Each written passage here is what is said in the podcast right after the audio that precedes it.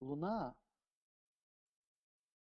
оно проявляется не только в лесе, оно проявляется еще также и в таких лекарственных растениях, как, например, э, валерьяна, э, как, например,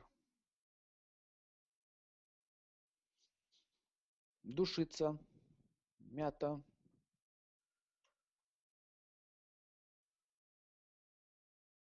вообще травы, которые обладают успокаивающими свойствами. Травы, которые обладают успокаивающими свойствами. Вот смотрите, э, вода управляет не только еще водной стихией, она управляет еще всеми жителями воды. Все, кто живет в воде, это рыбы и все жители подводного царства, связаны с Луной. А также такие растения, как лотосы, лилии, лотосы, лилии, э, кувшинки, в общем, растения, которые находятся в воде. Это, допустим, водоросли и так далее.